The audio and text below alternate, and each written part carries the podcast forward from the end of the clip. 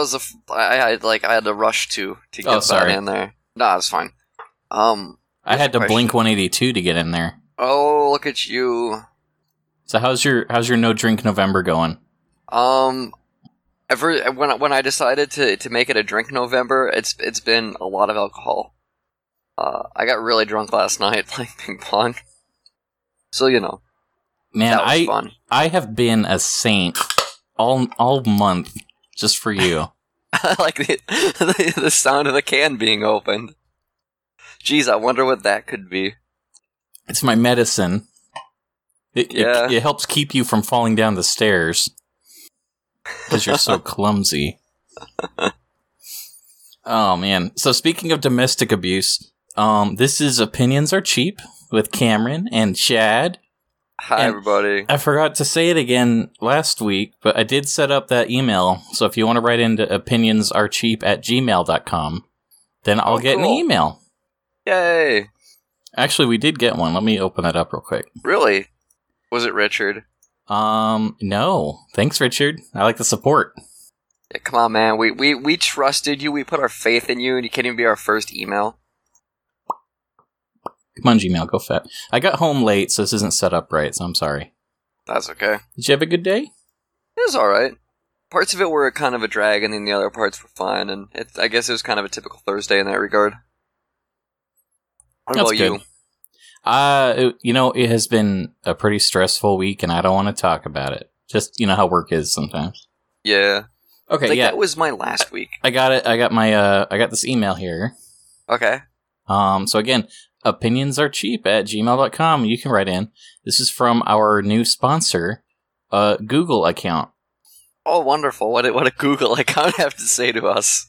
Did you know that you can access Gmail on the go? With Gmail for Android or iOS, you get one-click access to your email, real-time notifications, and a lot more wherever you are. Gmail. Well, thank you, Google account. That's not a question. No, but I accept the commentary and advice, so. Yeah, I mean, there are worse first emails to get. I mean, well, I guess we don't know that because Richard wasn't on it, now was he? Yeah, we got it. I like the idea that we have one listener and he's not even going to be supportive. Yeah. Oh, well. You know, sometimes we do this for us, I think. I don't know why we do this. I've been doing it for Richard. Oh. Well, Jesus, Richard. How's the beer? It's okay. I got a Smirnoff. Oh. With peach in it. Okay. That's fun, too. I'm drinking coffee, so what do I know? I love coffee. You know what else is good? And this isn't my glad space, but it should be. Is McDonald's has their peppermint mocha coffee in. Oh, yeah? And that's just a nice day starter right there. You know, I've never had McDonald's coffee. I prefer it to Starbucks. Never had Starbucks coffee either. You're not missing out on Starbucks. I go to my local gas station and I get gas station coffee. That can be good. Yeah, Quick Trip has really good coffee. I do like, I like AMPM's coffee. Not so much 7-Eleven. We don't really have 7-Elevens in this branch of the Midwest. We don't have Wawa either. I hear they're really good. It's kind of funny, though. My one thing I want for Christmas is a Keurig. Oh, yeah? Yeah, like, my parents are like, you know, hey, Christmas is almost up, anything fun you want? It's like, I want to be able to make coffee in my house, but I don't want to have to grind beans or pour a lot of water. So give me the lazy coffee maker. I got I got that same thing from my parents. So it's like, okay, what do you want? And my brother and his wife are both kind of asking for expensive things, and it's like instead of like a bunch of gifts, how about just one good gift? Mm-hmm. So my parents are like, okay, Cameron, what gift do you want? Like, what's something like a good gift you'd want? And so I thought about it. And I asked them to donate to a charity in my name. That's certainly something you can do. And I can't wait for Christmas when I can like hold that over my brother and his wife. Oh, look how look at this letter I got confirming that I'm helping the homeless. I hope you enjoy your little piano or whatever. That'll help keep people warm in the winter. That is like the smuggest, like most petty reason to do a good deed ever. I love it. I get to. That's my gift, though. I get to be smug about it. Yeah, I guess. Yeah, that's a well-earned gift. That's cool. I'm trying to figure out what I want to get my dad for Christmas, because I was going to get him some comic books that I thought he'd like, but then I'm having him read the Dark Tower series right now, and I know he's not going to finish that for like 8 months, and so getting him books while he's reading books seems kind of mean. So I don't know what to get him. I don't know. Gifts are hard. I found I'm better at giving the joy of laughter than actual gifts. Sure. Where, like, I can give gag gifts that people actually appreciate the gag. Mm-hmm. And it's like, oh, here's a present from Cameron. I wonder what it'll be. But then they actually end up laughing. And it's like, okay, that's your gift, is you get to feel happy. Yeah, that's a good thing to be able to give people. And sort of. I wish I could give better real gifts, but I just can't. I don't know. I kind of enjoy, like, the idea of, like, oh, it's not about consumerism. It's about, like, giving someone a memory that they'll enjoy for the next, 4 months and then forget. Because they have Alzheimer's? No? I don't want to go there? No, that's good. Okay. I agree. Yay. Yay, Alzheimer's. Yay, Alzheimer's. Everyone high five for Alzheimer's. I don't know why people... Whatever. I do know... I want to get my mom... I want to, like... She's got, like, a shelf for spices. I want to get her, like, a proper spice rack and, like, that pulls out with all their spices on it. So you don't have to, like, dig around and, it's like, oh, this is on top of this one. And I mostly want to do that because every once in a while I cook at their house, and I fucking hate trying to find, like, the Cajun seasoning, because it's always in the back, and I have to take everything out and get it, and it's just like, it'd be cool if I didn't have to do this. And I suppose Mom would be happy if she didn't have to do it either. But it's really a gift for me. Okay, I found a good gift. You can send this to your mom. What if instead of sending gifts, we send grifts, and we just, like, con people out of money? That would be a fun holiday! Right? I kind of like that. Also, it's a shitty pun, so it double works. You could write a story about the grift of the Magi. Sit and be fed. Easy fitness for seniors. Oh, that would be a mean thing to give someone. Depends. Like, that would be a funny gift for me to give my brother. Yes, that's a good example. But I'm not going to. It's kind of funny, but I'm just like, I don't ever get Joe anything for any of that stuff. It's always... I never really feel the need to. One time he got me a Taylor Swift CD. So that was nice of him. Oh, I should get my brother. I want to get him, like, a Drake Bell poster. That would be great. I think he would really appreciate that, too, knowing his kind of sense of humor is a little in line with yours, but not as weird. Yeah, that's the funny thing, too. He appreciates my sense of humor, but he can't see it coming. Yeah. So I can still surprise him, but he'll actually appreciate the gag itself. He's a pretty cool dude, your brother. He can be. Yeah, everybody... When he heals. What do we want to talk about? Well, we were going to talk about miscellaneous stuff last week, but it turned into me ranting about BlizzCon for an hour. Yes, it did. I do remember one thing I forgot to talk about, and my second favorite part of BlizzCon is the opening ceremony, because they give attention to everybody, and it's really funny that all the Diablo fans are angry because the StarCraft fans got less than they did, but my favorite part was the Warcraft part, because that's kind of my favorite Blizzard game. Yep. And the guy in charge of Warcraft right now, he walks out on stage, and I'm in the Warcraft stage too, so I'm there in person. And he lights up half the stage, like half of the arena, and all the seating is this red light. It's just hit the Horde, and everyone's like cheering, yay! And I was on the Horde side, and I'm all excited, like, hey, Horde! And then he lights up the blue half, and it's like, the Alliance! And they're all cheering, yay! And so he says, Alliance, the Horde burned your tree, and they're gonna do a thing. It's now the time to attack. Yeah. And then he's like standing there on stage, like he cannot believe no one like cheered to that. And he had to like ask it, it's now the time to attack. Yeah. And then he turns to the Horde. It's like, Horde! And then everyone's already cheering, like, yeah! And actually, like, I was standing next to some security, and they got startled, like, is something happening? Like, the Horde players are serious about the faction warfare thing, and the Alliance players are all, why are they mean? I just want to do my herbalism and inscription recipes. Well, it's funny when, like, he lit up half and half, I thought he was gonna, like And he's like, attack! I like, does he expect him to do like a wall of death thing like they do at death metal shows where they just split the crowd in half and then they slam into each other? Because that'd be really dangerous with a bunch of fat nerds. But it'd be fun! It would be pretty great. But just the feeling that the Alliance was not eager to attack, it was just so funny to me. Yeah. And just that one voice going like, yeah, yeah. Yeah, because you think they would be even the most ready to attack because their tree got burned down. Yeah, but they're such wusses. Guess who couldn't defend a tree? The Alliance. Yeah. My big shame with World of Warcraft is switching to Alliance, but all my friends wanted the frickin' human racials for PvP.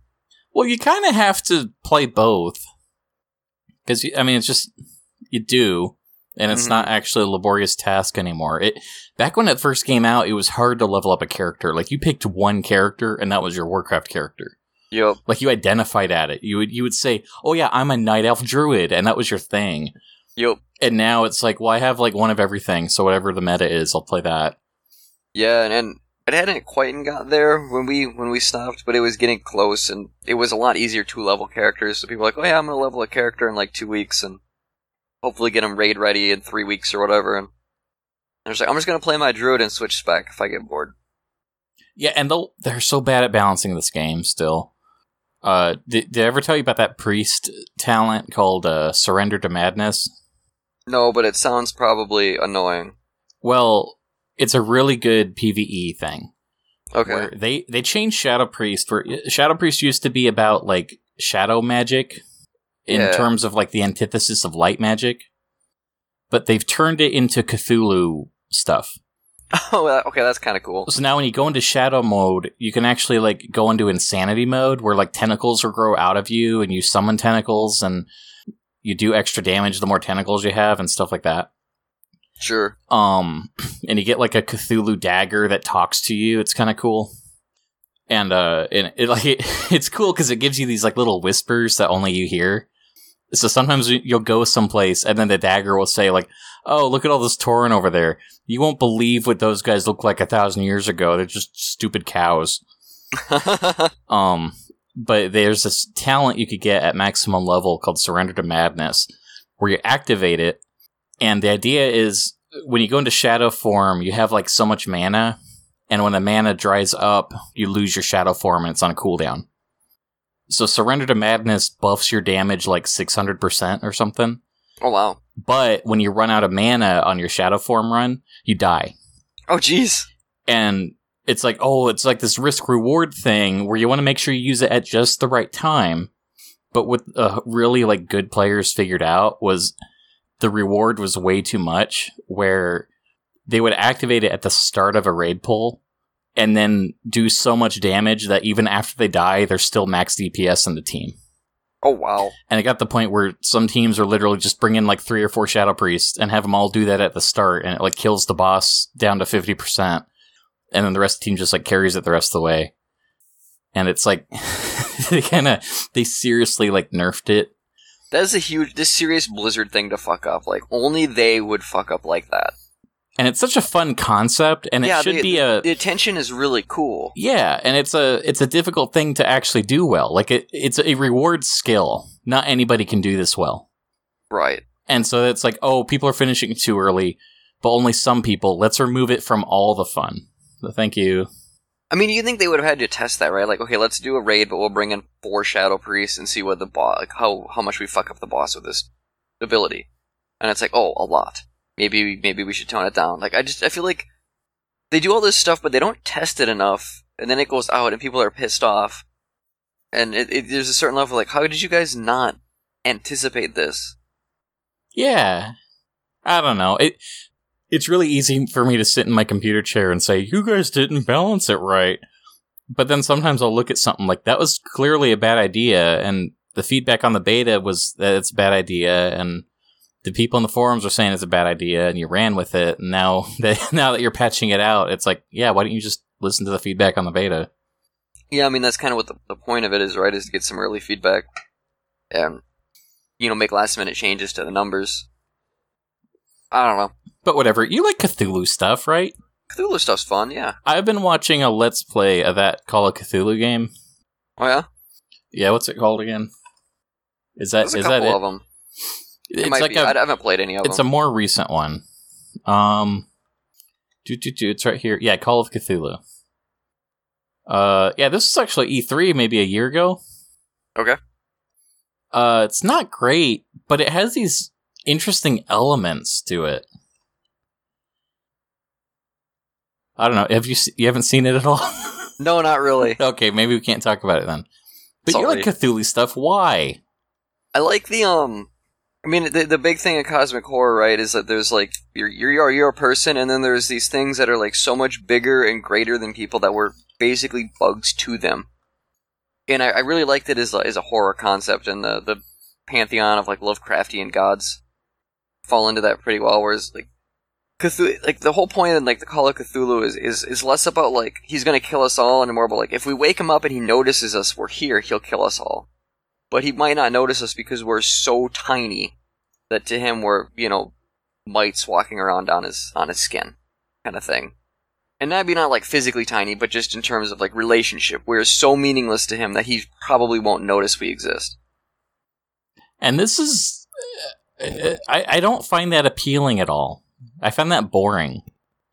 I think I like it because I think about like the actual universe itself and how fucking big it is and how tiny Earth is in comparison, and it's kind of like that same relationship, only in this case like Cthulhu's, you know, an evil entity that wants to, you know, eat things or whatever, like he's the bad guy, whereas the universe is just kind of cold and indifferent, and so it alters that relationship a little bit in a way that I guess makes me feel nervous instead of just like sad. Maybe that's more of a problem on my end. Because it's kind of like, oh, Cthulhu could just destroy the whole planet? That'd be pretty cool. Yeah. And I don't know, like, this thing you just sent me right here is, like, fucking sweet. Like, this is a really cool... This is the Pillars of Creation in the background, isn't it? I don't know. It looks like it. You just look like cool art. I googled cosmic horror, and that was, like, the first picture to come up. That's a fucking sweet picture. But yeah, that's kind of my problem with Warcraft right now, is they're leaning into this thing where all the conflict is so beyond the planet that it's like, well, I signed up to be like an orc and punch humans in the face. I don't care that there's like a Titan old god that wants to destroy the universe, and somehow I'm gonna just I have an axe, so I guess I'll attack it. Yeah. Because, I mean, that's the whole point of, like, the Lovecraftian thing, is, like, there's nothing you can do about it, and so, like, that futility is kind of whatever, that's not always an interesting narrative response. And something that I've been practicing for a while is this approach of Zen, where you kind of... I love to think about bamboo, and the softer bamboo that bends with the wind versus the rigid bamboo that breaks against the wind. Okay. And so when I think about something, like, if I were to look up in the sky right now and there was a Cthulhu monster in space that was big enough to crush the planet, I'd go, well, it's not like I can do anything about it. Right. Like, well, that's lame, but, let me panic and loot a TV, I guess. Right? Like, that's the approach to take. It's like, no, I'd rather just, you know. I think part of it, too, like, the idea of impending doom is also can be pretty fun. I don't know if you've read Stephen King's Revival. No. Okay, so if you mind if I like spoil the shit out of that book? Oh, go ahead. So the whole book is this really like intimate story about this kid growing up. He wants to be a musician, and he ends up for a bit. He meets this revivalist priest who goes from like, you know, basically like carny shit and heals people, but doesn't really heal them. And it turns out the priest is actually like experimenting with electricity to try and like bring people back from the dead, because he wants to, because like his family died and he wants to see where they are, like what that's like. And they kind of fall in and out of each other's lives a bit, and it doesn't really matter. And then at the end of the book, so it's like this really just this story about this kid who's grows into an adult. At the end of the book, he meets up with the priest again, and the priest has figured it out. And so he activates this machine. And they get basically a glimpse into the afterlife, and then the afterlife is this just horrible, like, cosmic hellscape of monsters and stuff, and, like, before, like, the door closes, they're noticed, and then it's over. And so this guy, he's got to live like the rest of his life going, when I die, what I saw through that door is where we're going to go, and they're going to be waiting for me. And, like, to me, that idea is, like, it was one of, like, the scariest endings to a book I've ever read, because it's so, I mean, it plays on a real fear of, like, okay, everyone's going to die, what happens next? But the way it does it is so extreme, and then it's like he's got 40 more years of his life left before he probably dies. He's got to live with that for 40 years, and he can't make it go away. Like, he can't kill himself to make it go away, because he's just going to go there faster. And so he's got to live as long as he can, but eventually he's going to die, and he's going to go to this awful place. And that kind of, like, cosmic horror, I feel like if it's done right, it really works for me. Because it just plays on such innate fears that we all have, but in a way that is fantastical. And that's a neat hook for a book. And I might take a look. But I just don't care. Yeah, a lot of it... I don't have a fear of death at all. And it's just... I don't know, how old is the Earth again? Like, how many years has existence existed? It's like, what's the difference between 30 years and 100 years? If I die today, I can die knowing, like, hey, man, I started that YouTube channel that made 17 people happy. I started this podcast that made, like, 34 people happy. Like, that's a net gain over my one person. I feel pretty cool. Yeah, and I think it kind of depends on what you, like, want out of life and how you view life, right? Because I can totally. I can look at my podcast and be like, shit, we only get like 30-some views. Why do we even do this? Versus, 30-some people like it and listen to it every week and they enjoy what we do. And I hate that I fall on that cynical side so goddamn much. And it's like, I make these things and I try all these things and it doesn't pan out. And it's like, well, I guess, like, why did I spend 5 years making a video game if under 100 people are going to buy it? But the people that did play it seemed to like it, and so that's cool. And I'm happy we made it, but I'm also really disappointed that, like, we sunk 5 years into a thing that was lost as money. You know, we were in the red on that if you add everything up. And all, you know, it's I don't know, there are two ways to look at it, and I can kind of jump back and forth between them, but I tend to fall on the glass is half empty on most things. And I wish I didn't, and it's just kind of how my brain's wired. I saw a really interesting diagram where there's a glass that's half full of water, and it says an optimist will say that glass is half full, and then that same glass, but a pessimist will say that glass is half empty, and then that same glass, but a feminist will say that glass of water raped me. Jeez. Which again, that's a funny rape joke, and there's no one it hurt there. Yeah, no, I had a chuckle on that. I didn't see where it was going, so it's definitely one of those, hey, the unexpected thing's funny. So I don't know. I mean, I don't want to talk about my glad space too much. Sure. Because that'll come later. Mm-hmm. But I sent a video to Joe the other night, and he said, that's awful. And my response was, I'm sustained by garbage. Because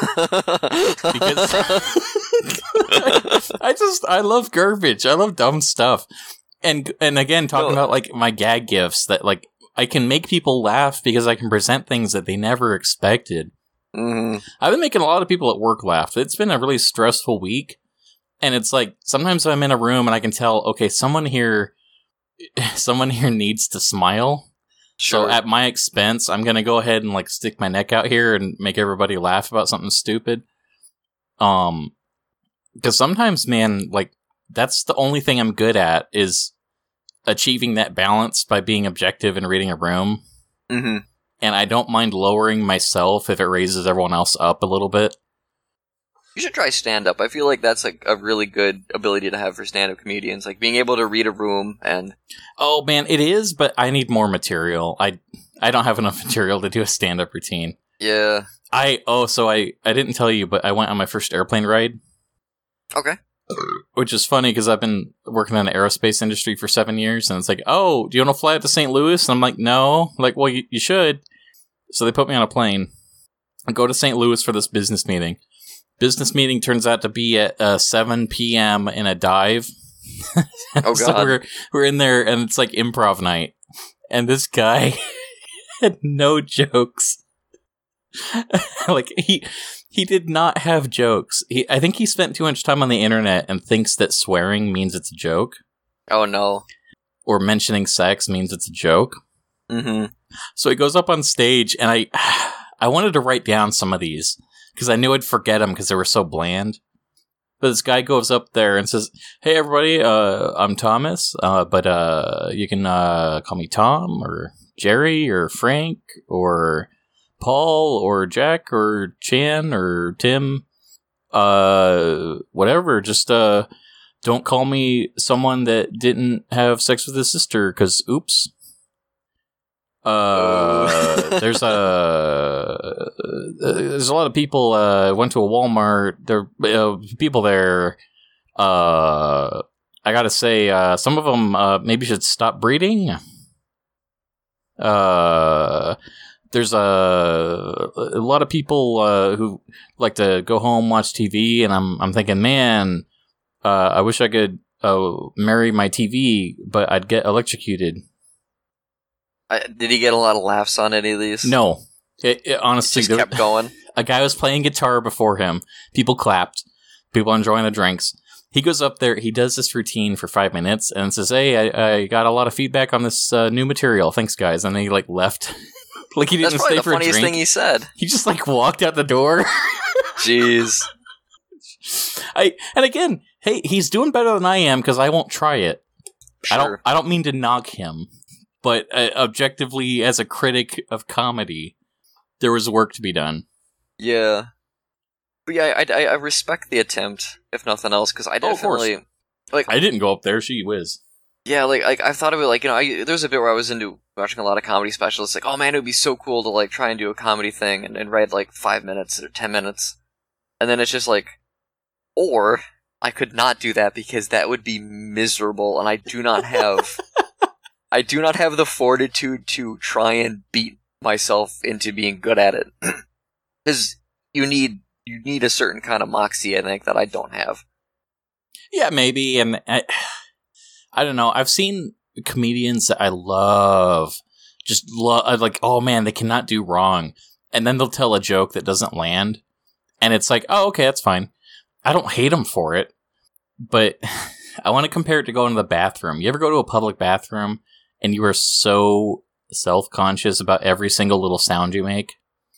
You don't even want to make footstep sounds. You're oh, I don't want to disturb anyone in here. And I don't want to fart while I'm on the toilet pooping. Even though I can't do anything about it. It's every single little... just don't splash. Oh, no, it splashed! Yeah, you're peeing at, the edge of the bowl instead of the water because you don't want to make noise. Yeah, but when you hear someone else make noise, do you ever care? No. Unless it sounds like they're jerking off or something, but even then it's I have a nice if they're being disruptive, but it's if someone walks in the toilet and goes, "Oh, man, oh. It's oh, man, whatever, and I'm checking my phone, and I'm hoping that he doesn't hear me. I don't care. I usually have a laugh or something, right? It's oh, that guy needs more fiber, and then...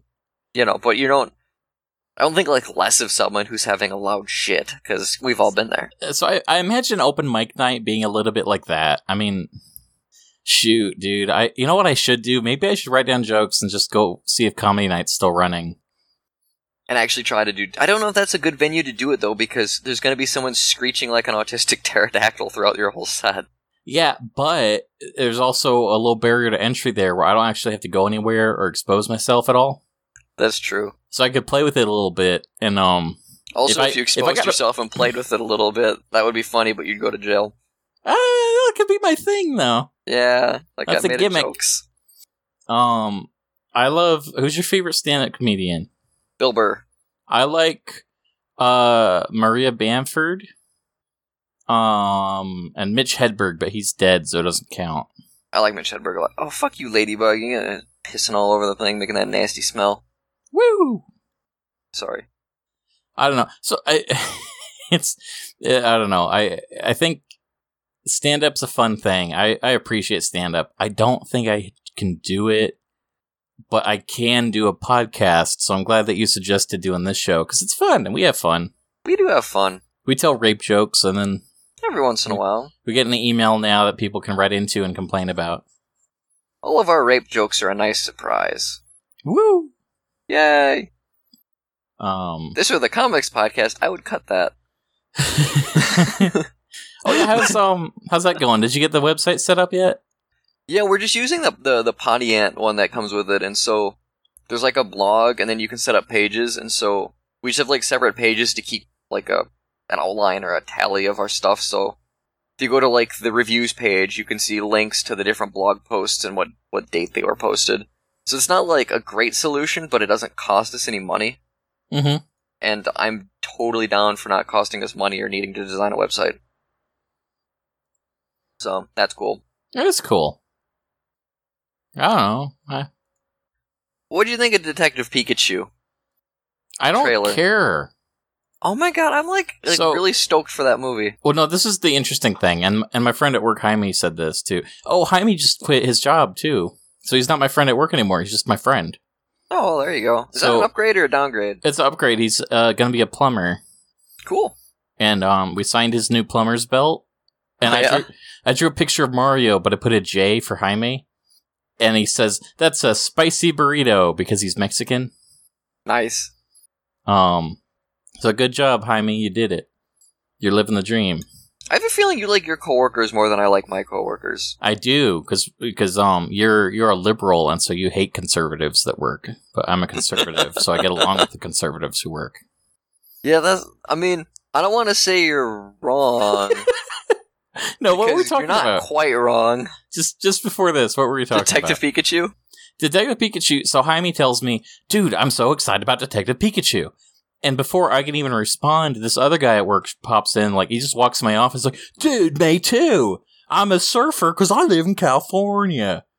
Mm-hmm. And it was like, wow, who cares about Detective Pikachu? And I'm looking online, and the response is, oh, dude, it's so, like, polarizing. People hate it, or people love it. And I'm the only person in the world that's indifferent to it.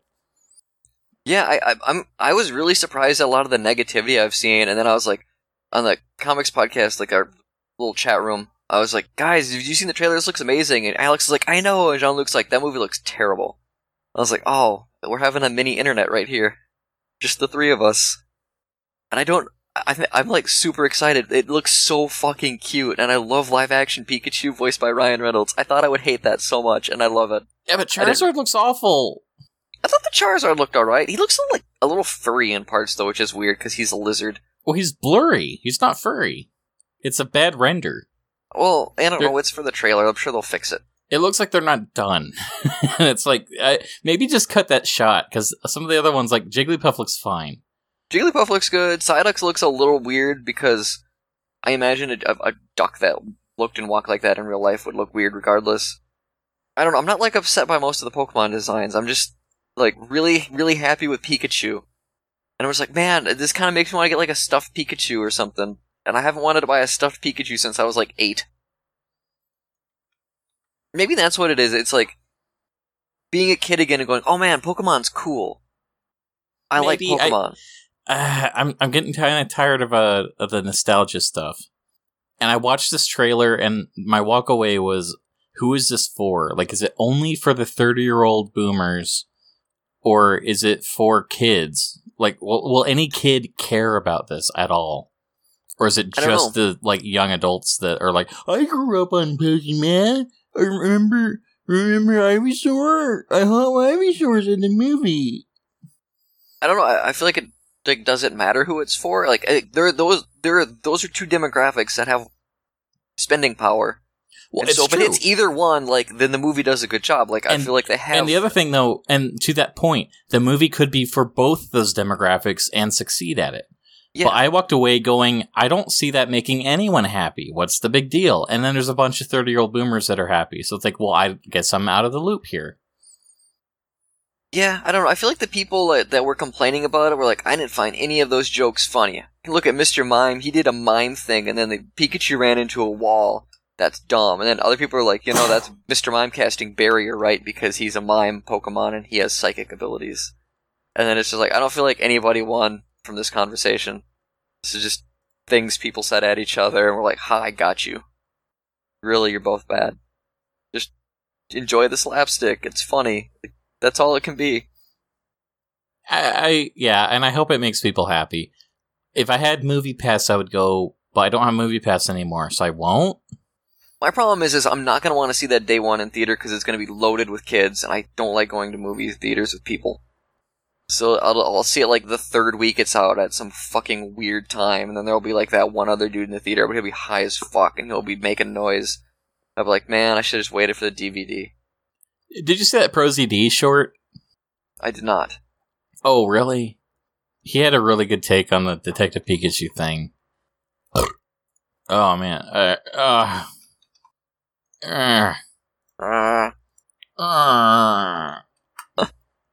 Just making noise with my pal, Cameron. It's just... Remember that I joined your Overwatch game and just started making noises, and then Joe was like, is that all Cameron does is make noises? And I just started like making walrus noises because he said that. Yeah. That is 1 million views. 1,200,000. That's fucking crazy. Because it wasn't like... I feel like that's not like good enough for 1 million views, but also it's only 33 seconds long, so what do I give a shit about it? Oh yeah, guess who saw ProZD last weekend? Was it you? No, my friend Jaime. Oh, that's cool. The plumber. Does he do that like anime crimes division show that looks like him? Yes, he's on that.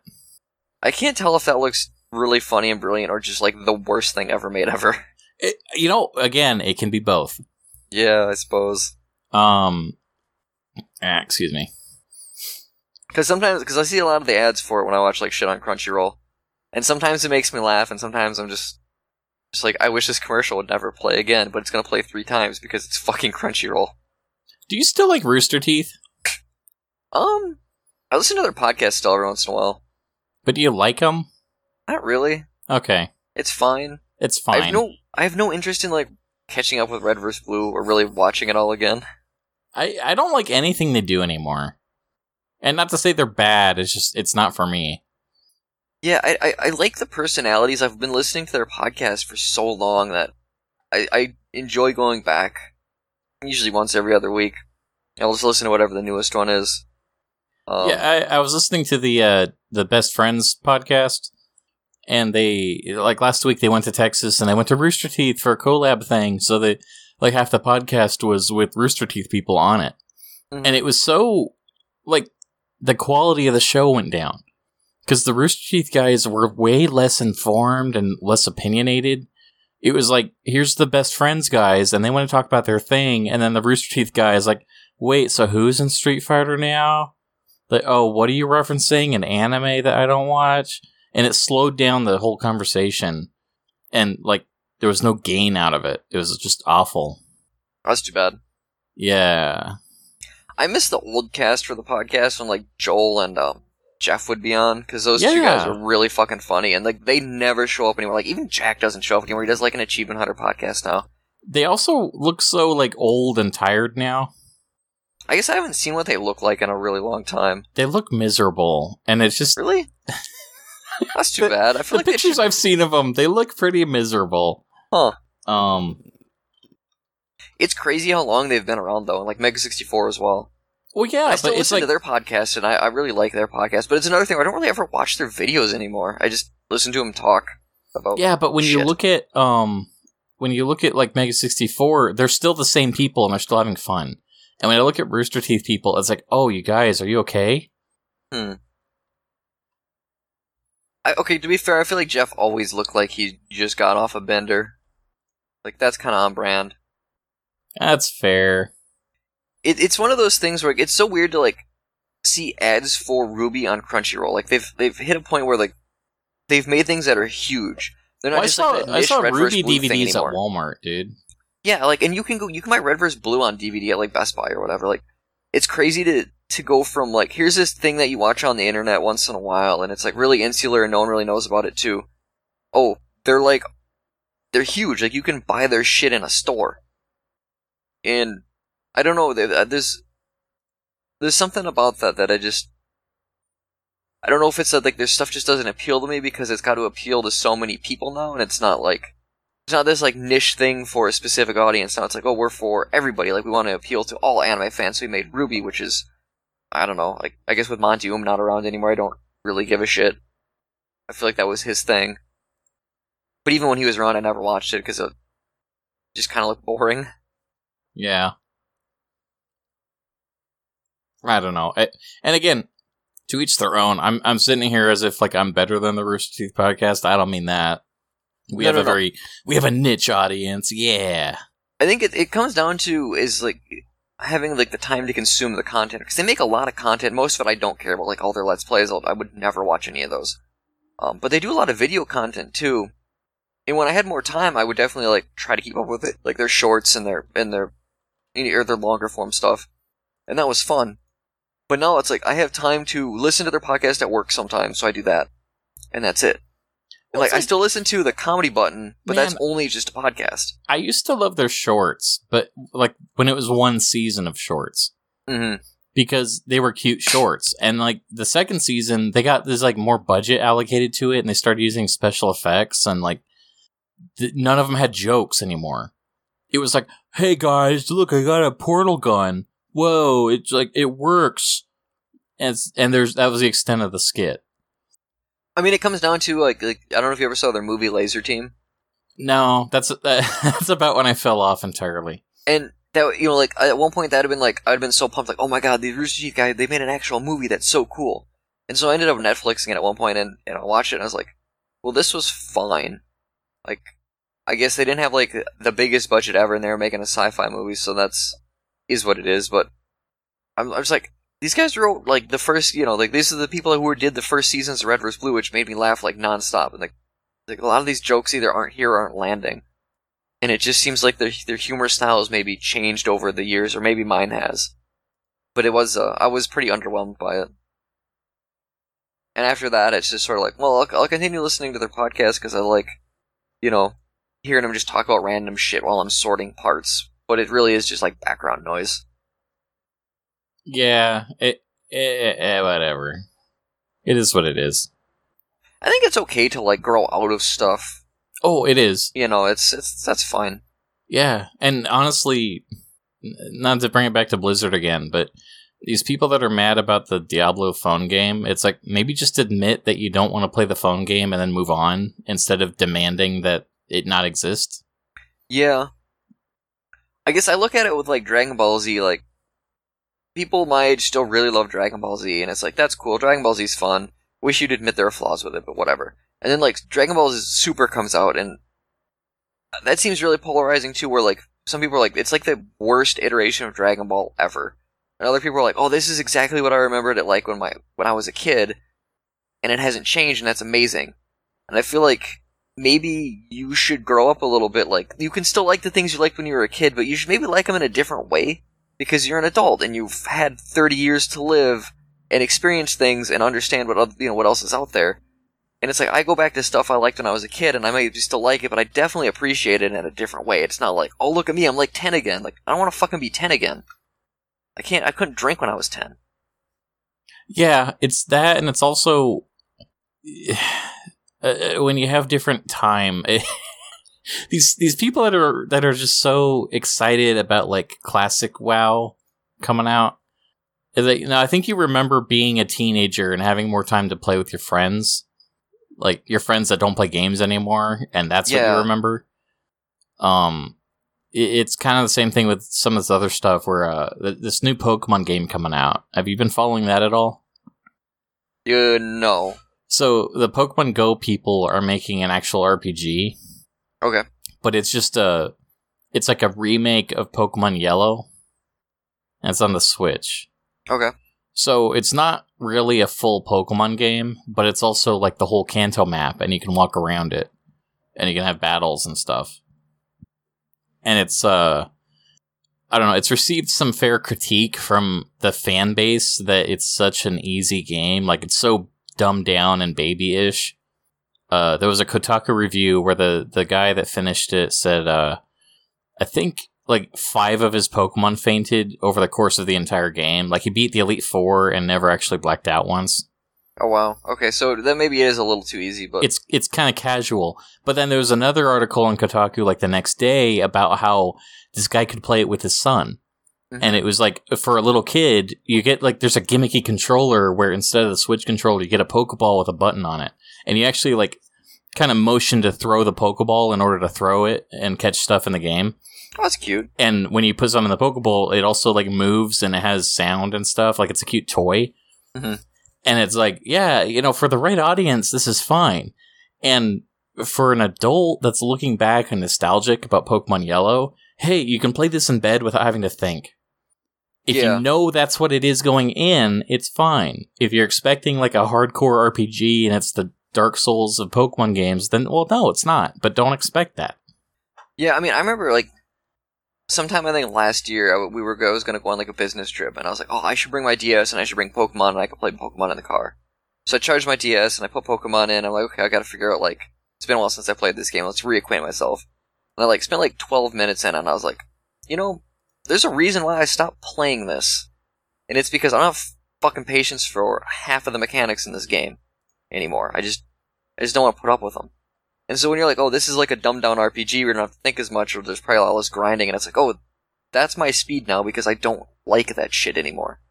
And so the idea of people are like, oh man, I want like old school Pokemon that's really, really hard, and you have to do all this stuff, and it's like, there's no way you have time for that. You have to like cook and clean and feed your kid. And I feel like you said, like they remember being a kid and playing when they had all the time in the world and no responsibilities.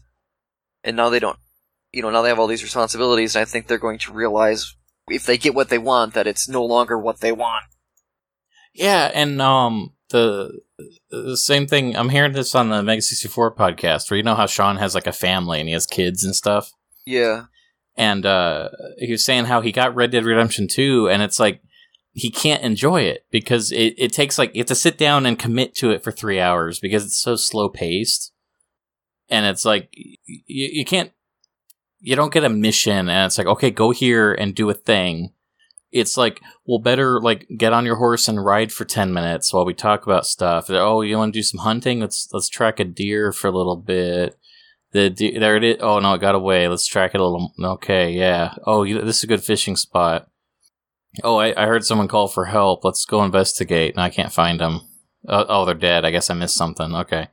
And you have to clear like a 3 or 4 chunk of time. Yeah. And just burn hours, like very slow paced, and enjoy it. And it's like, you know, maybe you'd have more fun with Pokemon Let's Go Eevee Edition. And it's fine. Just, you have to budget your time and make an adult decision about what you can do. It's not society's fault. Yeah, and I remember, like, I think I maybe mentioned this once before, but, like, looking up a run on Sunken Temple in World of Warcraft, I was like, oh, man, I remember that dungeon. I should, like, watch a YouTube video and just kind of, like, skim through it and see all that stuff again.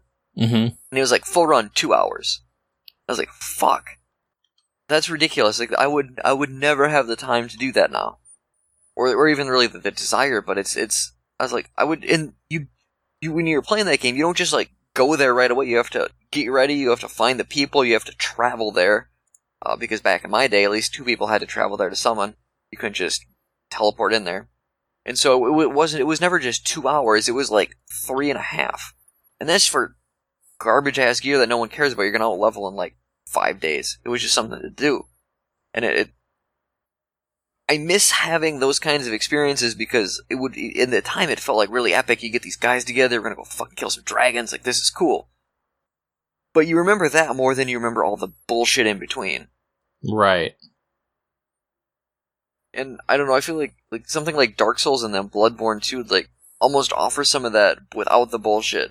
Because they're long games, but it doesn't take 3 hours to get to the next boss. It takes like 40 minutes because there's like 30 bosses each game. And so you can get that big dose of like adrenaline where you're taking down something really big and it's cool and the music's great. But then the travel time to the next one's not very long. And so I wonder if that's one of the reasons why some of those games have gotten so popular. It's like they give you that certain something you used to get in like JRPGs or whatever, these big scale, large epic things, but without a lot of the bullshit. And granted, there's definitely some bullshit in Bloodborne and Dark Souls too, but a lot, like, enough for me to stomach it, you know, and I am definitely an impatient person now when it comes to that. Yeah, and you're allowed to be. Like, I was telling my brothers, like, I want a Pokemon game, but it plays like Super Smash Brothers. Because I still like Pokemon, and I want to, like, play with those characters, but I never want to play a JRPG ever again. Yeah, it's, like, unappealing at this point. And it's... I feel like a lame person by saying it, but it's, like, I look forward to some Let's Plays just because, oh, I can have that on in the background, and it'll sound like I have friends. And I can just, like, I can get stuff done that I'm working on while they go through this JRPG that I don't have time to grind in. Yeah. And I don't want to... It's just, it's not for me to go out and buy it and sit down in front of the TV and really, you know, really get into it. Part of me is like, for a bit, it would be cool to replay Golden Sun. Because I remember really enjoying that game in high school and really enjoying the story to it and the characters. But to go through 1 and 2, they're like 40-hour games apiece, and they're turn-based combat, and you want to catch all the Djinni so you can summon the cool monsters. And it's just like, yeah, this is never going to happen. Mm-hmm. I wish there was a novelization of Golden Sun and I could just read it. Or Final Fantasy VII, because everyone's like, oh, Final Fantasy VII is the big seminal JRPG, everybody talks about that, and there's the one-winged angel, and that bitch dies, and then you get the Buster Sword, and it's like, yeah, that'd be... I would read that book if they cut down all of the stupid stuff away and got rid of it. It's like, here's a 300-page novel of Final Fantasy VII, go nuts. Yeah, and that's what's really funny about this Final Fantasy VII remake they've been working on. Mm-hmm. Because it's getting to the point where it's like they're actually going to cut stuff, and it's not a turn-based RPG, it's an action game that you kind of burn through the story faster. And I think they're doing that intentionally based on feedback they've gotten from, you know, the fan base that's been getting older does not have time to just grind out again. Right. And if you really love it, you can buy Final Fantasy VII in like almost any platform now. Yeah. So it's kind of like, hey, who cares? If you want that experience, it's still available. Here's like an updated modern sensibilities experience if you want this option. And I don't think that's a bad thing to do. I guess, put it a different way, my brother last year got, what was that big RPG on Switch? Octopath Traveler? No, the, there's a Smash Brothers character, Shulk's from it. Oh, Xenoblade? Xenoblade. Something. So he got the new Xenoblade game last year for Christmas, almost Christmas this year, and he's still not done with it because it's like 100+ hours long, mm-hmm. and he would rather play a lot of other games because the combat is more his speed. And every once in a while, he'll go back to Xenoblade and play a little bit and try to remember what he's doing, where he's at, and it just seems like the game would be better if it weren't 100 hours long. Maybe, and it's a funny thing also because that was a complaint with the new Assassin's Creed game. I think I mentioned this, but there was a Polygon review where I think the bottom line they gave, and this is really smart. I throw Polygon a lot of shade, but their review of Assassin's Creed was funny because they said the game really kicks into high gear in the 40th hour. Jeez. But that's a reality. It's like it's so slow to start, but once you get to the story, it's pretty neat, but you have to kind of get there and earn it, and the context that those 40 hours build up to does help a lot, but heads up, you have to commit this, like, you know, 60 to 70 hour commitment if you want to see it through. Yeah, I can't. And it's like, hey, just know this going in. If it's not for you, it's not for you, and that's okay. That's true. I mean, because I'm sure there are some people who are really into that, and I know there were, like, Final Fantasy games where it's like, well, once you get past, like, the 14th hour, it gets really good. Mm-hmm. But you gotta get through 14 hours, and it's like, fucking A, I could play, like, Metal Gear Revengeance, like, 3 times in 14 hours, you know? Like, I could do so many other things with 14 hours that I would enjoy, instead of, like, no, you gotta suffer through this before the game gets good. Yeah, I've been playing, Starlink. Okay. And I wanna say, oh boy, I have not spent that many hours on it. And I just kinda... I haven't sat down and played it like I wanted to, but it's a short kids game, so I'm kind of burning through the story at the pace that I want to, so it's like, man, I really want to get to that 6th planet, so I'm just going to do that tonight, and I sit down and do it, and it's like, okay, yeah, that was fun. I'm enjoying this. It's not going to be for everybody. It's a gimmicky game, but I love hearing Star Fox talk about, like, we have to go to the thing, do the barrel roll, I'm on the internet, and it's like, it scratches that itch. I had, like, 15 minutes to kill before I wanted to wind down for bed. So that's what I got that for. I almost feel like I read a lot of comic books and they kind of fill that itch, right? Where it's okay, this is only going to take me 10 minutes to go through. So even if it wasn't that good, it was still something to do for 10 minutes. Yeah. You're not losing a lot. Yeah, and it's like, even like the books, like there are certain comics that's like, I know this is going to be terrible and I'm kind of excited to read it because it's going to be just the worst. Oh, I hate, this is why I stopped watching anime. And I stopped taking anime recommendations because the anime recommendations are always like, you just got to get through the first 20 episodes and then the last 5 are terrific. But you have to watch those 20 to understand what's going into those last ones. And Netflix just came out with that horror show that I want to watch for Halloween. It's the Haunting of Hill House. Yeah, people seem to really like that. Well, yeah, my dad included, and he's asked me more than once if I've watched it yet. But it's like, I had such a hard time getting through the first episode because it was just awful and nothing happened. And it was just, I don't care about any of these characters. And he's like, yeah, but after the 3rd episode, the last 2 episodes are terrific. Hooray. And it's like, I don't want to watch 3 hours to see if I like the 4th one. I just don't. Yeah. I just don't. I guess if we want to jump into GladSpace, because we're at an hour. On the anime recommendation thing, I'm gonna throw one out there. I hate you. I just got done watching. I just got done watching Megalobox, which is on Crunchyroll. It's either 12 or 13 episodes. It's self-contained. It's about boxing, but they use like kind of like robot parts to make their punches stronger. Like arms. No, like it doesn't. There's no like extra reach. It's kind of like a suit that you put on your shoulders. Like Gundam. Yeah, and it was a really cool, just like no bullshit boxing anime. And it's the characters are all pretty likable. It has a similar like aesthetic to what's it called, the anime everybody likes, and the main character's name is Spike. Cowboy Bebop? Yes. Cowboy Bebop? It was drawn in a way to like mimic that old style of anime. So everything's very gritty, the technology's kind of boxy, and it's got that it's a very like lived in dirty world that works pretty well. I really like the aesthetic of it. But then it's just like it's just a really easy, fun watch, and then when it's over, it's over.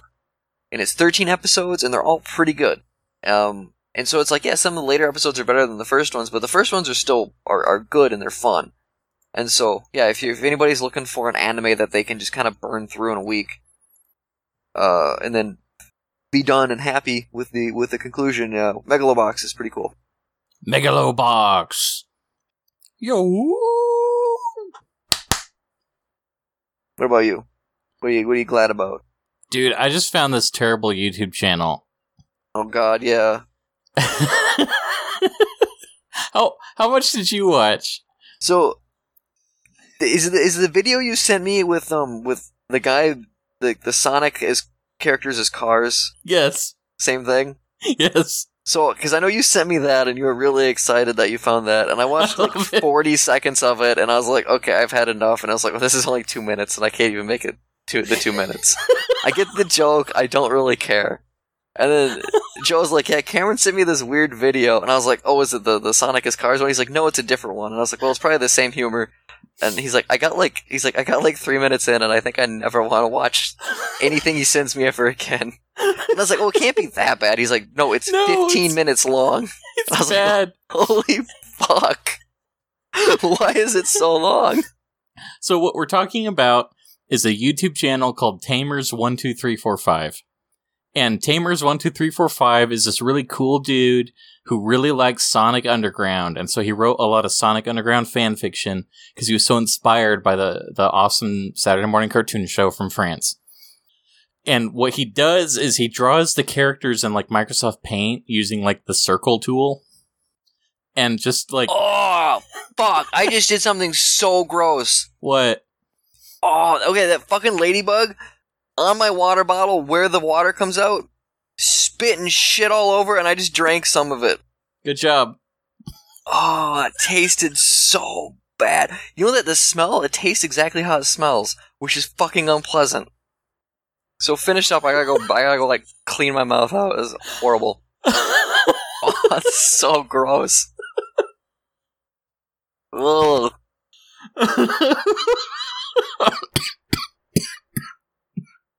It's like, I don't even know how to describe it. It's like a, like it's kind of acidic, but not enough to burn, just enough to piss you off. This is the best podcast episode we've done yet. Oh, so bad. You're fucking Sonic Underground, stupid, shitty ladybug pissing on my water bottle. No wonder animals don't eat them. A fucking good natural evolutionary response. It's like, I'll just taste like shit. Fucking get some deodorant, ladybug. Fucking asshole. So anyways, Tamers12345 draws Sonic Underground characters in Microsoft Paint using the circle tool. And then he does like a text-to-voice program so everyone sounds like a robot. And he writes this fan fiction where all the characters are just kind of friends. And it has nothing to do with the series. And it's just like, I watched the Thanksgiving episode where it's just like they're hosting Thanksgiving and they invite the friends and family over. And he has these like weird personifications for all the characters where he's, over the years, he's turned them into his own characters, kind of like Yu-Gi-Oh! Abridged. Okay. In fact, this is actually a lot like Yu-Gi-Oh! Abridged, just without using footage from the show. But one of my favorite things is, like, the whole thing hinges on how dumb and poorly done it all is. But his self-insert character, like, he has a Sonic Underground costume that he made out of cardboard. God. And he, like, took a photo of it, and it's just a JPEG that will sometimes show up and derail an episode. Because there'll be like a conflict going on, but then someone will go, wait, is that Tamers12345 outside? And it's just like a JPEG of him, and like all the characters will stop what they're doing and talk about how cool he is. And it's just, it's done in this horrible, awful way that has to, I don't know, it makes you think about the internet a lot. He did a Halloween special, where the Halloween special was he went to DeviantArt and he found a Flash game where you make the Little Mermaid, like, merman character creator. And so he made a blue one and an orange one, so they look like Sonic and Bartleby, so that they're gay lover mermaids now. And that was his Halloween special. Bartleby and his lover Sonic go to the store to buy fruit for a fruit salad. My favorite one is there's like a 15-minute episode about going to the grocery store to buy cereal. And it's actually, like, written kind of smart, because you see two sides of every character. Like, the mom is this caring mom that, like, look, we're living in a budget, but kids, you can pick out the cereal. And all the kids fight about it, and they can't agree on one cereal. And then, like, the Manic's girlfriend is, like, stealing makeup, but it's also kind of sad, because she can't afford the makeup. And all this stuff happens. But Bartleby has this great character arc where he's the one that buys everyone's cereal at the end, so it's like, yay, he saved everyone. But he also just kills someone in the parking lot because he's like a rich jerk. Huh. And it's also kind of funny because his name's Bartleby, and because it's like a text to voice thing, sometimes the robot voice can't do it, so it'll say, Bartobble. What are you doing here? I just came to buy cereal. And it's like 15-minute episodes of this. So just look up Tamers12345 and look up the Sonic Underground official documentary, because he did a documentary explaining Sonic Underground and how, like, Knuckles is on the cover of the box, but he doesn't even show up in the show until episode 26 when the animation is really bad, but guess what? They fixed the animation a little bit by giving him a big ass. That's right, bitches. Knuckles is back. And, like, that's how he narrates the whole documentary. It's just, it's so stupid, but it's also oddly clever in a way where I've been, like, binge-watching the whole channel, like, all week. You are just a special kind of person. Well, he's got a lot of YouTube videos. He does. I don't know why. He's been doing this a while. He's been doing it for, like, 3 or 4 years. He's still at it, because he uploaded a tribute to Stan Lee, like, yesterday. Yeah, I saw that. I didn't watch it, but I saw the thumbnail, and I was like, oh, he did that. And it's him opening Microsoft Paint and drawing all the Sonic Underground characters as DC heroes, and then he puts, like, Stan Lee in the middle. So is he like self-aware that this is shitty, or is he? He is, but to what extent, I'm not sure. I mean, he's clearly like, it's funny and easy to make fun of Sonic the Hedgehog fans, mm-hmm. but on some core level, he did actually watch all the Sonic Underground episodes because he has an intimate understanding of all the characters, and like he'll make these deep cuts where it's like, wow, he actually knows his Sonic lore, but also he's making a joke about Cars and Cars 3. Like, he knows his audience, I think. I know you sent me a video from him the other day, and he was drawing a character as Symmetra from Overwatch. He yeah, just like Overwatch made the breasts huge. Yeah, well, that's the Sonic character, not Symmetra. But I feel like he made them extra big. He didn't need to do that. Nah, that's the character from Sonic. But here's a Pokemon picture to make you feel better. That was my glad space. Tamers12345. Hey, look at that. You sent me a very lewd picture of... I'm guessing it's an Eevee evolution. Oh, you don't even know what Pokemon that is. Oh, man, dude. Is it an Eevee evolution? Yeah, it's a Glaceon. I thought they had an ice one already. It wasn't. Yeah, Glaceon. God damn it, I don't have to fucking Google this shit. What are you doing? Well, there's like 1,000 of them, but it doesn't look like... No, I was thinking... Oh, I'm thinking of Vaporeon, okay. Vaporeon and Glaceon... Like, that's stupid. Like, Vaporeon is water but can learn ice attacks. You don't need an ice one. I don't know. I like the grass one. Leafeon. That's a great-ass name there, Pokemon guys. And the fairy one's kind of cool, too. Oh, Sylveon? What the hell? That goofy-looking thing. Sylveon's funny because there's a weird... like fan art thing with it where you see those ribbons, mm-hmm. those ribbons are actually like fleshy appendages. That's gross. I don't want to think about that. Well, that's the thing, it's so creepy and gross because the Pokedex thing talks about how it uses those ribbons to actually like, it'll wrap around its trainer's head and like try to calm him down. So there's a lot of like creepy art where a Sylveon will like wrap its ribbons around this like sad Pokemon trainer that's crying because he just lost. And then it's like, oh, thanks, Sylveon. You're making me feel better. Okay, Sylveon, it's getting a little tight. Sylveon, stop, stop. And it's like, and it's just like this cold, dead stare while it's choking its trainer to death. So I like Sylveon. Yeah, that sounds like something the internet would do. But also, I don't think they needed a fairy type, and I didn't know there was a fairy type. They added the fairy type to counter dragons because it got to the point where they made too many dragons and there's not many things that are super effective against dragon type. So they put in fairy. And it's like, that's fine.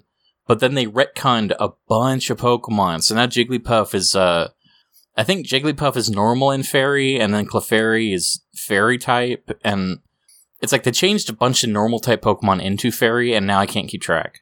Oh. So, like, I'll use an attack against a Chansey, and it's not effective anymore. It's like, oh, is that fairy now? I can't tell. Oh, there you have it, everybody. Yeah, this has been Opinions Are Fairies. Yay! I guess, I don't know anymore. It's been drinking ladybug piss and getting real pissed off. Dude, you drink a lot of ladybug piss tonight. That's a good job, dude. I gotta go clean my water bottle. Oh, boy. Let's sing the Sonic Underground theme song together. Let's not do that. I don't know what it is, for one thing. I'll send you the lyrics right now. There we are. No, we're not going to do this. Holy shit, that's a lot of lyrics. That's way too many fucking lyrics. Okay. Okay, yeah, we're done. Goodbye, everybody. Triplets born, the throne awaits. A seer warns of a deadly fate. Give up your children, separate. Bide your time, lie in wait.